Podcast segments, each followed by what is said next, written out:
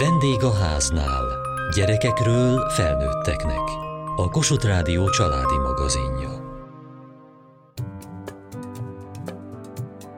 Mi a különbség a gyógytorna és a gyógytestnevelés között? Kinek jár a könnyített torna, és mire figyeljenek a szülők?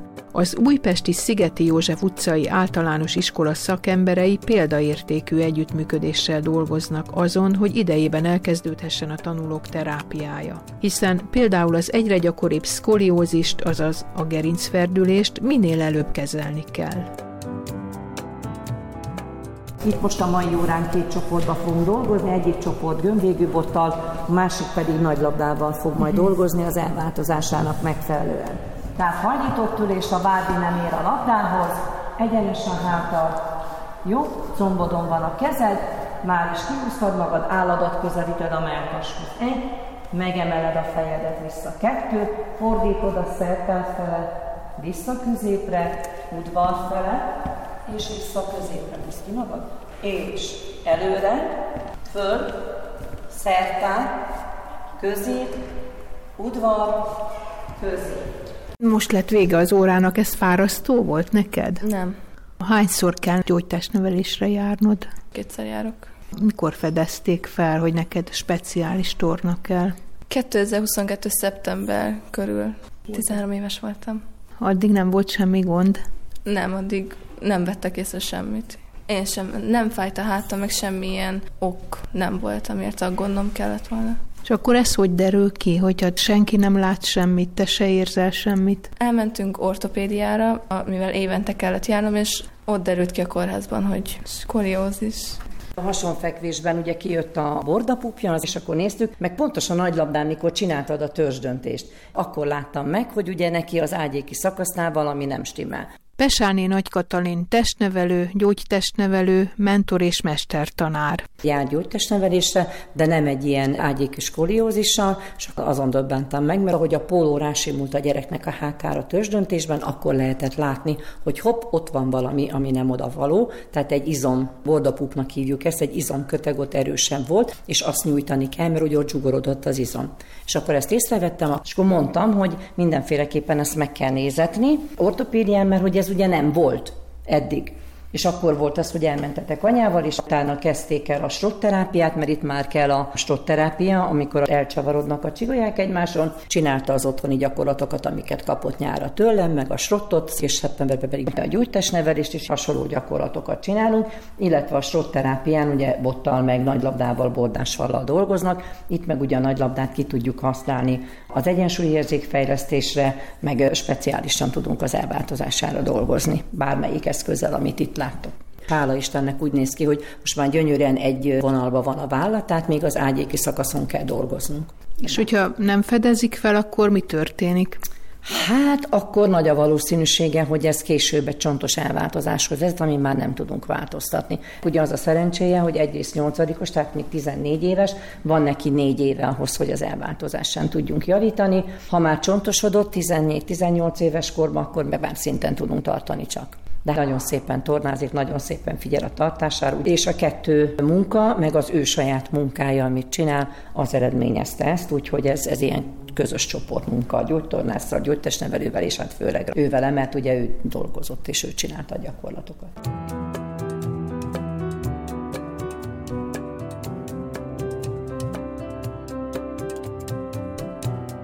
Pontosan mi is a különbség a gyógytestnevelés meg a gyógytorna között? A gyógytestnevelés az iskolai keretek között, tehát pedagógiai környezetben történik, a testnevelés mozgásanyagával dolgozunk. Az a célunk, hogy a gyerekeket minél több eszközzel megismertessük, minél színesebb órákat tartsunk, de úgy, hogy az ő elváltozásának ez megfelelő legyen. Ugyanúgy benne vannak a sportjátékok, tehát benne van a kosárlabda, benne van a röplabda, benne van akár egy kézilabda, hiszen amikor visszakerülnek a gyerekek a normál testnevelés órára, órára nem maradhatnak el az ő korcsoportjuktól. A gyógytorna pedig egészségügyi intézményben történik, ugye kisebb csoportokban, általában 4-6 fősen állunk, azért van a 16 főig mehetünk el, de hát sajnos van, amikor 20 fő is dolgozik nálunk, és mi 45 perces órákat tartunk.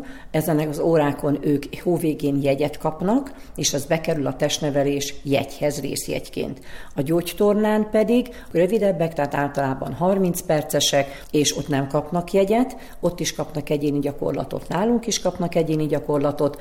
Mi az elváltozásnak megfelelően dolgozunk, tehát én ennek a híve vagyok, de nekem nincs lehetőségem, hogy egyéni gyógytornát tartsak itt az iskolában, mert hát nagyon sok gyerek van, aki rászorul, és hát 16-18-20 fős csoportokkal dolgozunk.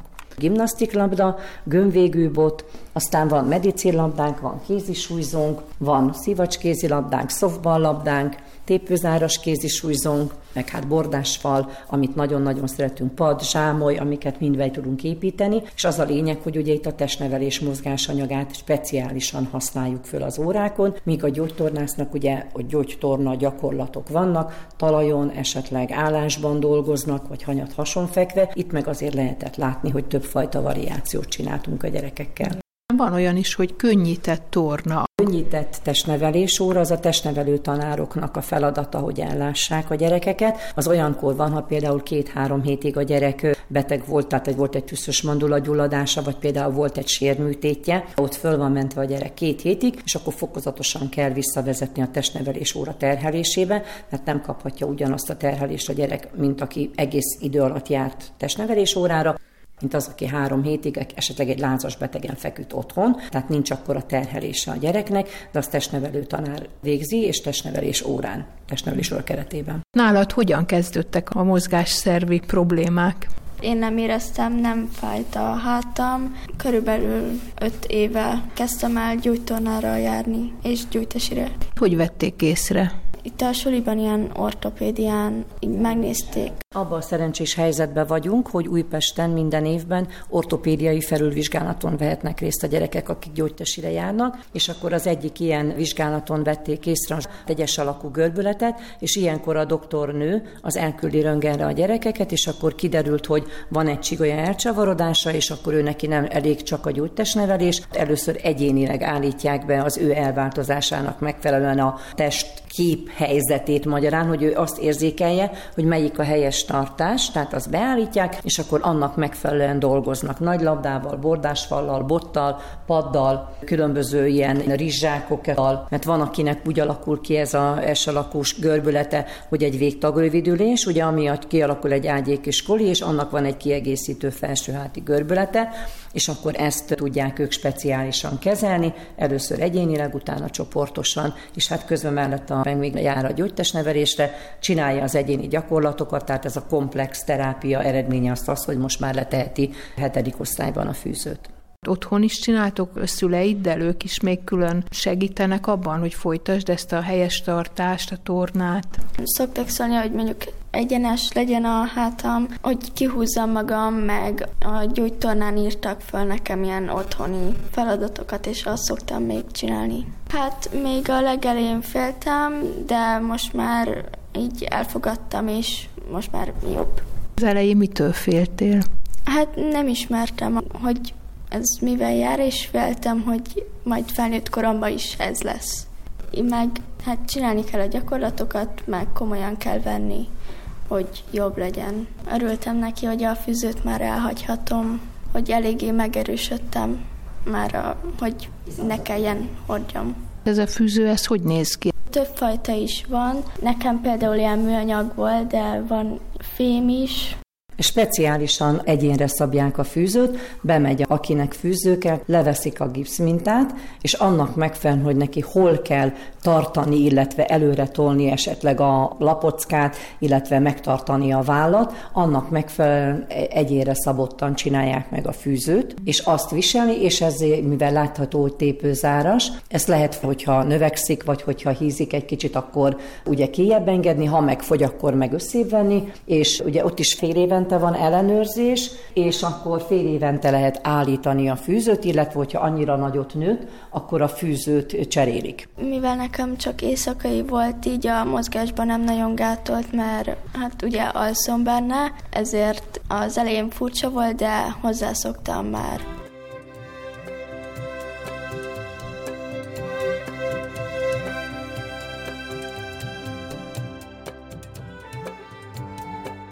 Nálunk beindult egy olyan lehetőség, hogy két tanáros modellet alkalmazunk testnevelés órán, ami azt jelenti, hogy testnevelés órán ben van a testnevelő tanár és a gyógytestnevelő, a fő rész magát a bemelegítést együtt tartjuk, pontosan azért, hogy ne szakítsuk ki a gyereket egy megszokott testnevelés órából. A fő részben, hogyha például sportjáték van, azt ugye együtt csináljuk, ha meg erősítés van, vagy például talajtorna, vagy olyan gyakorlatokat csinálnak, például ugrókötelezés, amiben ugye a rászkódás az a gerincnek káros, akkor mi elkezdünk ott a gyógytestnevelés gyakorlatanyagával, tehát erősítő gyakorlatokat, nyújtó, mobilizáló gyakorlatokat végrehajtani, és utána a játékban megint közösen veszünk részt. Ez azért nagyon fontos, mert a gyerekeknek egyrészt a délutánja fölszabadul, tehát nem délután járnak vissza gyógytestnevelés órára, hanem délelőtt a testnevelés óra keretén belül ez megvalósul. A másik előnye ennek a lehetőségnek, hogy látják a többiek, hogy a gyógytestnevelés mi is egyáltalán, hogy hogyan dolgoznak, akik gyógytestnevelésre járnak, és az, hogy fizikálisan sokszor erősebbek lesznek a gyógytestnevelésre járó gyerekek, mint akik a testnevelés órán vannak, legalábbis ez a Netfit felmérésen ez mert beigazolódott nálunk, hogy bizony sokkal könnyebben meg tudják csinálni a hasizamerősítő gyakorlatot, a törzsemelést, a nyújthatóságot, amikor nézzük, tehát ügyesek, és így nincs az a rémkép, ami régen volt, hogy jó gyógytestnevelése jár, akkor az egy betegség.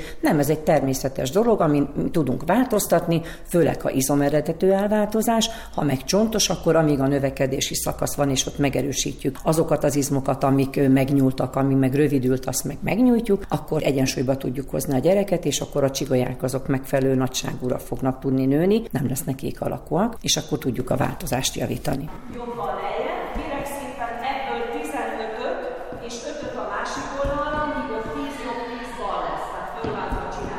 Megvannak a füzetben, amit kapnak gyógytestnevelési füzetet, az elváltozásuknak megfelelő korrekciós helyzetben van rajzolva, és természetesen, hogy amelyik vála lejjebb van, azon az oldalon rövidült az izom, tehát azt meg kell nyújtanunk, amelyik meg följebb van, azt meg ugye meg kell erősítenünk, és ezért van az, hogy ugye differenciáltan dolgozunk a gyerekekkel, amelyiket meg kell nyújtani, azzal nyújt többet, a másikkal kevesebbet, ahol meg nincsen elváltozás, tehát itt volt olyan gyerek, aki mind a két karral dolgozott, az mind a két oldalra egyformán dolgozik, hogy a törzsizma erősödjön meg. Voltál gyógytornán, mit kellett csinálni? Emelgetni a lábomat. A lábomat tornáztatták. Lefektettek, gumiszallag, lépkedés, járás, a labdás gyakorlat, bordásfal, tüskés labdával gyakorlatokat kellett csinálni. Egy héten hányszor kell menned? egy héten kétszer. És akkor a testnevelés órán neked mit kell csinálnod? Ma például erősítettem, mert a többiek fociztak, és focizni nem szabad. Nekem már lábomat tönkre teszi. Ha olyan gyakorlat van, amit szabad csinálnom, akkor azt csinálom, ha nem, akkor erősítek. Fekvőtámasz, felülés, hasizom. Mi történt a térdeddel? Elestem. Megjöttek a mentősök, visszarakták a helyére a térdemet, és utána már jobb lett, nem annyira fájt, viszont utána betugszadt. Egy hónapig nem tudtam menni iskolába. És most hogy van a lábad?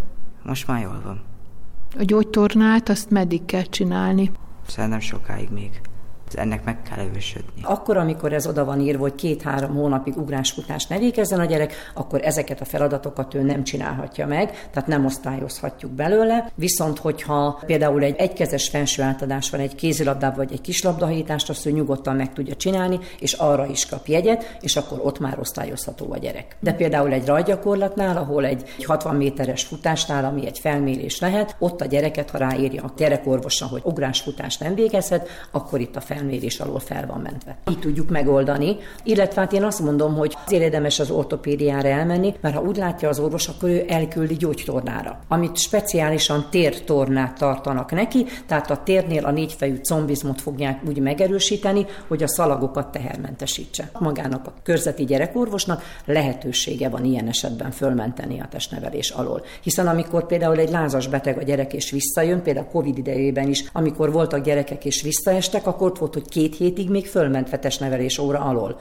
Pontosan azért, mert ugye a Covid-nál a szívet nagyon megterhelte. Tehát nem volt jó, hogyha ugyanazt a terhelést kapja a gyerek, és ezt be is tartottuk. Tehát akkor nem futott a gyerek annyit, vagy csak egy kört futott meg, hogyha ő jelezte, hogy ő most érzi, hogy fájt, akkor ő, ő neki le lehetett állni. Tehát ebbe én azt gondolom, hogy egy normál testnevelő tanár, aki tudja, hogy milyen lehetőségek vannak számára, ezt meg fogja tudni csinálni, és elfogadjuk az orvosi igazolást. Nálunk is van, hiszen én is tanítok testnevelést is, azért tudom, mert délelőtt itt tesít tanítok, délután gyógytesít.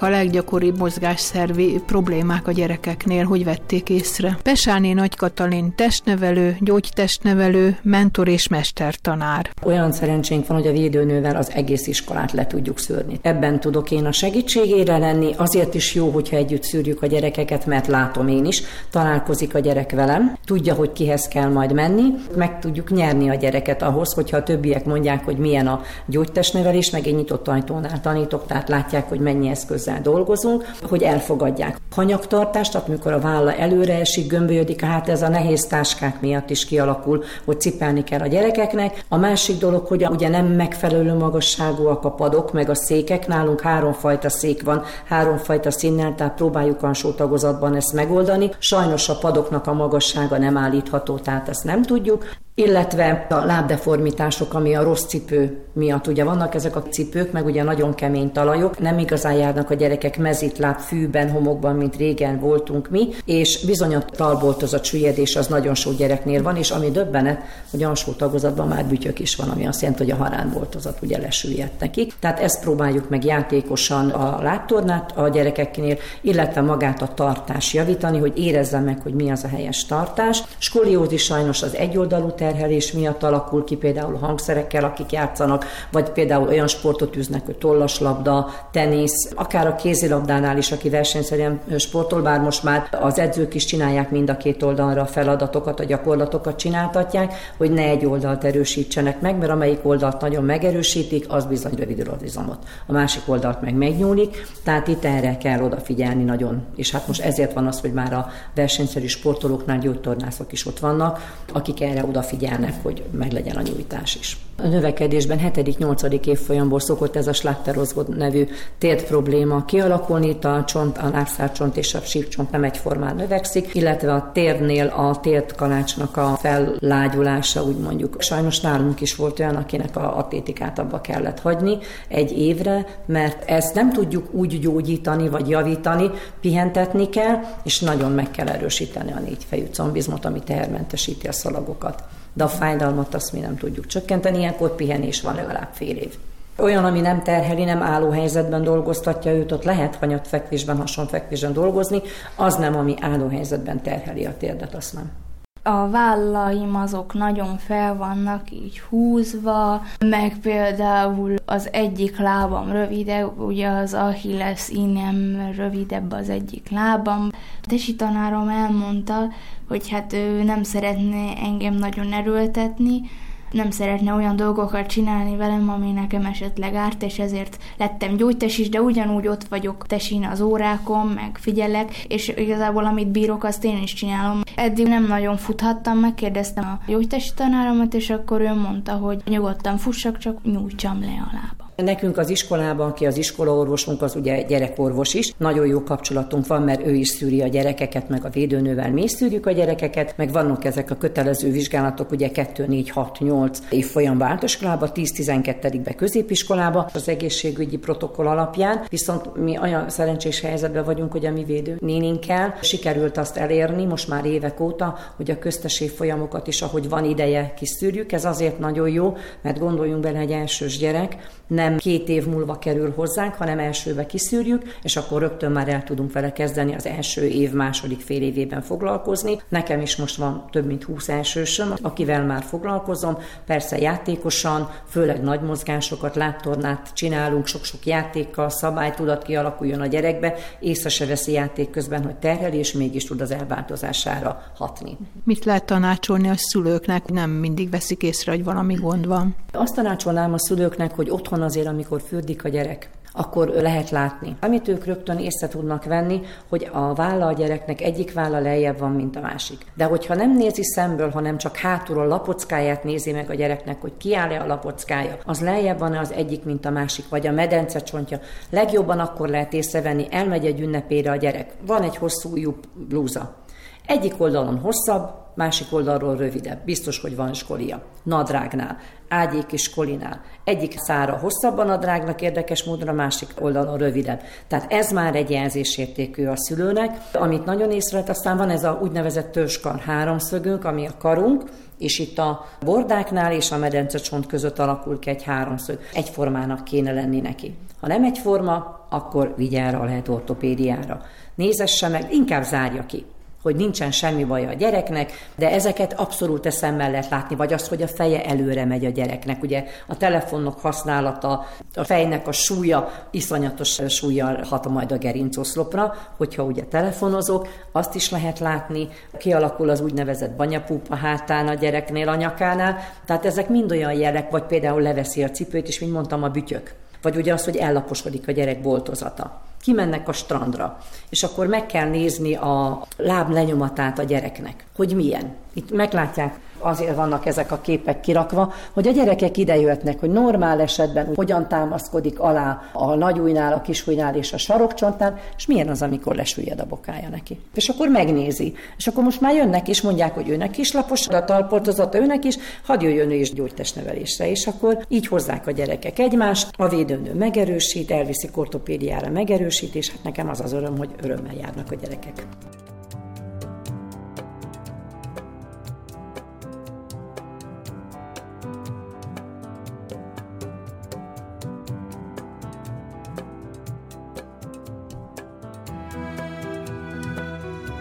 Mai műsorunkban az újpesti Szigeti József utcai általános iskola gyógytestnevelés órájára látogattunk el. Kövessék műsorunkat podcaston, vagy keressék adásainkat a mediaclick.hu internetes oldalon. Várjuk leveleiket a vendégháznál kukac mtva.hu e-mail címen. Műsorunk témáiról a Kossuth Rádió Facebook oldalán is olvashatnak. Elhangzott a vendégháznál. A szerkesztő riporter Kataluccio Andrea a gyártásvezető Mali Andrea, a felelős szerkesztő Hegyesi Gabriella.